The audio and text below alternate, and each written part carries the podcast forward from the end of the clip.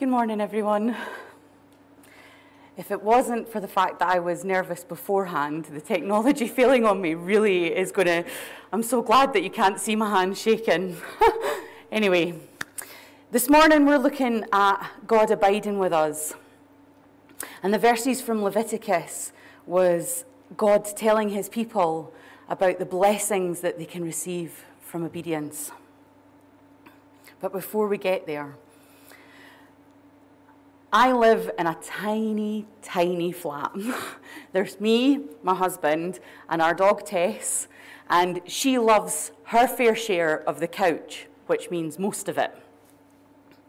Um, when we got married, um, we started to realize that we had habits that the other didn't quite like.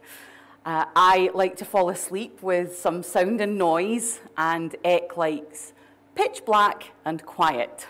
So I got used to watching uh, telly on my iPod Nano under the covers. I like to leave the windows open um, all the time, but always complain of being cold. I am a hoarder and love shoes and like to leave them lying around the place. Really selling myself here. When I was at university, um, I lived in a dorm that had 12 girls on it, so straight off that would be fun. Um, but I annoyed one of my um, flatmates by playing my music too loud. Um, but I have to confess that out of the 12 of us, that wasn't the worst of sins. Um, but, you know, I, I definitely annoyed her that day. And I definitely got to know some of those girls exceptionally well in the year that I lived with them. But we're quite funny creatures. We like to share our spaces, and the, by doing this, it can bring out all sort of, so, sorts of interesting habits and attitudes that we have. We can really flourish around uh, um, other people, but unfortunately, it's at those times that we can be seen at our worst as well. So, why would God want to dwell with us? If you were to reflect, I've so willingly shared myself uh, with you this morning, but if you were to reflect on yourself, do you think you would do any better? if would God want to dwell with you? Well, of course He would, and He does. We can, we can sometimes forget that because we, we don't physically see Him. But if you were honest and you put an advert looking for a flatmate and God was going down the list, would he pick you? But then when you think about the, the, the Old Testament, there's a nation of people wandering in the desert, set up in tents, there's no drainage, lots of animals. How appealing does that sound to dwell amongst them? I like camping, but I'm not sure I could live that way. And I don't mean to be flippant about this issue either. Um, I, I know that these are very real issues that, that we need to think about and reflect on. And God abiding with us is something more about the, the relational expectation that He has for us and vice versa. This isn't just a case of looking at whether it's camping, glamping, or living in a hotel. We're not trying to work out here if they have a hairdryer in the room or if there's a plug socket available to charge our phone. We're thinking more, we're going deeper. We're wanting to understand what God is expecting of us and what we can expect from Him. Looking at the Old Testament, God is giving promises and statements to the Israelites that He wants to dwell among them. He doesn't want them to have other idols or for their hearts to be divided. We can see through all the covenants that He'd set with, um, with the, the, the, the Israelites throughout the Old Testament that they aren't doing so well with them. There were several. There was Noah, Moses, Abraham, that God kept getting in touch with them. And Leviticus 26 splits down into blessings for obedience and punishment for disobedience. And we can instantly see that the blessings for, to the Israelites by following God and obeying Him are abundant and so worthwhile. God will ensure that they have fruitful harvests, that they live in peace, that they win over their enemies. And all these blessings are physical manifestations of God's presence. But unfortunately, the Israelites have been keeping idols. They have been splitting their hearts or just backsliding completely. Backsliding completely. And despite the warnings that God gives about disobeying, they still struggle. Why on earth would God want to dwell with them? But I find it amazing and wonderful that God continues to seek to be closer to the Israelites. He wants to be central not only to the community and to the people, but to individuals. In Leviticus 26 12, he says, I will walk among you and be your God, and you will be my people. With the wording, I will walk among you, this brings to, to mind this image of Eden. This picture where in Genesis you can see Adam and Eve in the garden with God, and it is so real and present for them that they can actually hear God's footsteps. You know, that's, that's the close relationship that they had, was that they could hear God's footsteps. I love that. Sadly, though, um, the picture emphasizes really what our relationship with God from the beginning was like. We stumbled. Because when they're listening to God's footsteps, what they're actually doing is they're hiding from God because they've eaten from the tree that God told them not to eat from. Our struggle to obey God was from the very beginning. But these words highlight the beautiful relationship that God wants with us. When the house is quiet, I like to hear folks pottering around at the back of me. It gives me comfort to hear their small noises, and I can rest in peace knowing that there's somebody else in the house. It's quite comforting. And I imagine that that's what it would have been like for Adam and Eve in the garden. This was God's original plan to be living and walking amongst us. And I think this year, more than any other, we can appreciate the value of walking with people that time during lockdown or, or just after when you've been able to meet friends for the first time in ages and go for a walk with them, even though you can't hug them, even though we can't walk arm in arm or hand in hand, we can enjoy the comfort of walking with friends and families.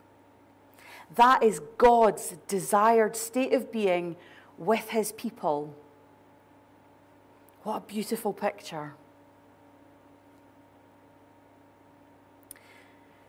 The prophets in the Old Testament go on to speak about restoration and how God was returning his people back to the, the right pres- to being in his presence. In Jeremiah 32, it starts with God talking about how he dispersed the people for not having um, uh, obeyed him, for being unfaithful, but how now he was bringing them back to, uh, to uh, being into presence with them. And in Jeremiah 32, verse 38, it says, They will be my people, and I will be their God. This is a theme that's going to be going through. But the thing that's wonderful about that is that God is committing himself to these people. His people are the ones that are being rebellious and turning away from him. But he is the one that's making the commitment, and he is the one that is assuring them of his desires. So if they were in any doubt whatsoever about God, really they shouldn't be. And God emphasizes time and time again what he will do for his people. In verse 40, he says, I will make them an everlasting covenant that, will, that I will not turn away from doing good to them, and that I will put the fear of me in their hearts that they may not turn away from me. God will not turn away from the covenants that he makes with his people. He will not turn away from doing good for them. And we know from Leviticus what obedience brings. But we also have other examples of these good relationships, um, of, of what it's like for God to keep his promises, to keep his covenant. We can see in, in, in Eden what having a good relationship is like. And then, if we look for other examples, we see that Noah was a good and faithful man, and that God saved him from a time when he was getting very angry with the people. And he also promised Noah that he would never send the flood again, and he didn't. God goes on and he promises Abraham to make him a great nation, and through him he would deliver great blessings. And God kept his promise. God promised Moses that if the people kept the law, through that covenant, he would then set the Israelites apart from those around them making them God's people. And they were God's people. And similarly to Abraham, God promised David that his descendant would be the Messiah. Jesus was David's descendant, and he is our Messiah. God's promise of an everlasting covenant is upheld and established, and we can see that. He never turns away from his people. So fill your heart with gladness to know that our God is steadfast and faithful to us. And I know some people may find this really difficult to understand that how can God be faithful to his people? We mess up, we disobey. We can't even see some relationships that we have with people that can endure that. But I like to now joke with my sister about when we were younger we fought. Now, I don't mean that we just sort of disagreed, we fought. She angered me so much one day that I actually had her pinned up against the door, ready to dive on her. Again, selling myself really well here. But we got so angry with each other at, at certain times, we clashed so much. But thankfully, we, we have forgave each other and we get on really, really well now. We enjoy actually telling our friends of these stories. Don't know why, they don't make us look good. But the wonderful thing is, is that I know that I can rely on her, that through anything, she has my back. But sadly, not everyone can come back from these situations. There's a point in time when feelings get hurt and emotions get high that people draw a line in the sand, and that's it. Sometimes relationships are permanently damaged. So people can't get in their head how God can be faithful when we struggle to see it in some of our own relationships. When we can't see how, when friends and families are, are torn apart, how there's a way back to unity. But what we read in the Bible is that although the Israelites betray God and turn their back on him, he is always present and ready to accept them back. And wonderfully, such a blessing that this applies to us as well. It's never too late to turn to God no matter how much you think you've messed up. And the covenant that God makes with his people in the Bible show this to be true. We have example of time and time again of God's faithfulness. So if you don't believe me, there's God's word to look at. So when, so when we're asking why does God want to dwell among us, we're looking at the fact that God wants to be in a relationship with us. He wants a mutual give and take where we hold God as our only God, having no other idols, giving Him all honor and glory, and that this is a matter for our hearts and our minds being God's. And this language that we hear is repeated throughout Jeremiah and throughout the Old Testament. Uh, the Old Testament, emphasizing it so that it seeps into the very core of our understanding.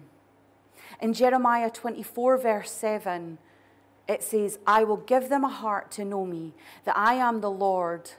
They will be my people, and I will be their God, for they will return to me with all their heart. Our hearts have to be connected with what God is doing and saying. And it goes on in Jeremiah 31, verse 33. This is the covenant that I will make with the people of Israel after that time, declares the Lord. I will put the law in their minds and write it on their hearts. I will be their God, and they will be my people. God is now saying that it's past time for his word going down onto tablets, and that it's time to be written onto the hearts of his people, and that the hearts of his people are important to him. And he carries on in Ezekiel to say in, verse, uh, in chapter 37, verse 27 My dwelling place will be with them. I will be their God, and they will be my people. Again, that familiar phrase that we're starting to know so well now I will be their God, and they will be my people. This time, God is stating that the dwelling place will be with them. And this is a prophecy of what is to come in the future through the Messianic King. But these words really struck me, as I, especially when I read the, the footnotes in my study Bible. God's dwelling place while they were in the desert was the tabernacle. And this was a sacred space in the midst of the community while they were just out in the desert wandering. The imagery that we're seeing is shifting to the understanding of how God wants to be with his people, and it's becoming fully revealed. The tabernacle was made into a temple, but it was destroyed by their enemies. But the difference here is that God wants to make us his tabernacle, that sacred space. So in Jeremiah 31, where this new covenant is being discussed, it's one like never before. This is where what we're hearing is not, uh, is not just God putting the law in their minds and in their hearts, but it's God being in their minds and in their hearts. He is desirous to draw closer and closer to his people. And this becomes reality for us. Because in the New Testament, Paul says in 2 Corinthians uh, chapter 6, verse 16, and what union can there be between God's temple and idols? For we are the temple of the living God. As God said, I will live in them and walk among them. I will be their people. I will be their God, and they will be my people. Paul is quoting those exact verses from Ezekiel. And what he is opening up to us is that God's desire is to dwell in us. We are the temple of the living God. Through his Holy Spirit, God dwells in our hearts where his law and commands are written. We are his tabernacle. So, why does God want to dwell among us? Because that was what he created us for. Although we messed it up way back in the beginning, and we have done time and time again, God wants to make that right. How good is it to have a God that is working for us? And don't panic, because the wonderful thing is that the Bible says, not by might, not by power, but by my spirit, says the Lord of hosts. God has us covered. His plan is always to make sure that it is, we know that He is there and we're not doing this on our own strength. All we have to do is try and to persevere, to not give up and not to take it for granted, because that's an extremely risky move. It's up to us to keep our hearts and our minds focused on God, to study His Word, and to secure it in our hearts. And although sometimes it may feel like it, because we can't hear those footsteps. It may feel like we're alone, but be assured that we're not. The whole time, throughout all existence, God has been connecting with his people. And this, what, uh, this is what makes things so different from anything else that you can believe in. We have the one true God who wants to connect with his people. The word abide in Greek means to remain, to stay, or to continue. So, this beautiful word about God wanting to abide with us is that this connection with God isn't temporary and it's not just for a moment, it is everlasting and it is permanent. It was what we were made to do, and it is the truest calling that we can have. It's that thing that we yearn for. It makes me think of that image. If you've ever done the Alpha course, they show the little picture drawing of a man where he's got the hole in his belly and he's trying to work out what fills that hole. That's God. That's what we're yearning for, is that, that presence of God abiding in us. And we know that it's there. We can't sometimes put our finger on it until we realize exactly what it is. And once we realize that, that hole in our belly just feels full. So, if what we can see is God declaring his desire to be with us, to dwell with us, and to abide with us, what will our response be? Do we look to the words in Leviticus 26 and see the blessings of what it is to obey God, to flourish and to grow with Him? Do we take the risk to give up our, our idols and to, to keep our hearts separate and just for Him? Do we make the sacrifice to live in obedience to God? To allow ourselves to be His sacred tabernacle, to be His dwelling place?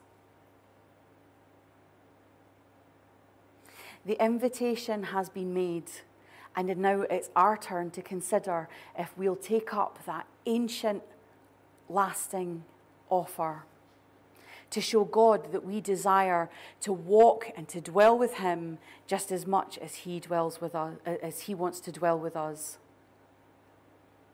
Praise God for His faithfulness. Let's pray.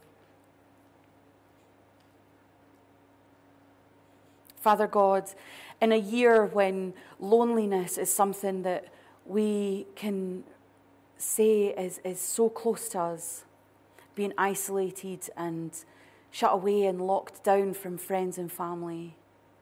Lord, we know that your desire is to dwell among us, to make us your sacred dwelling place.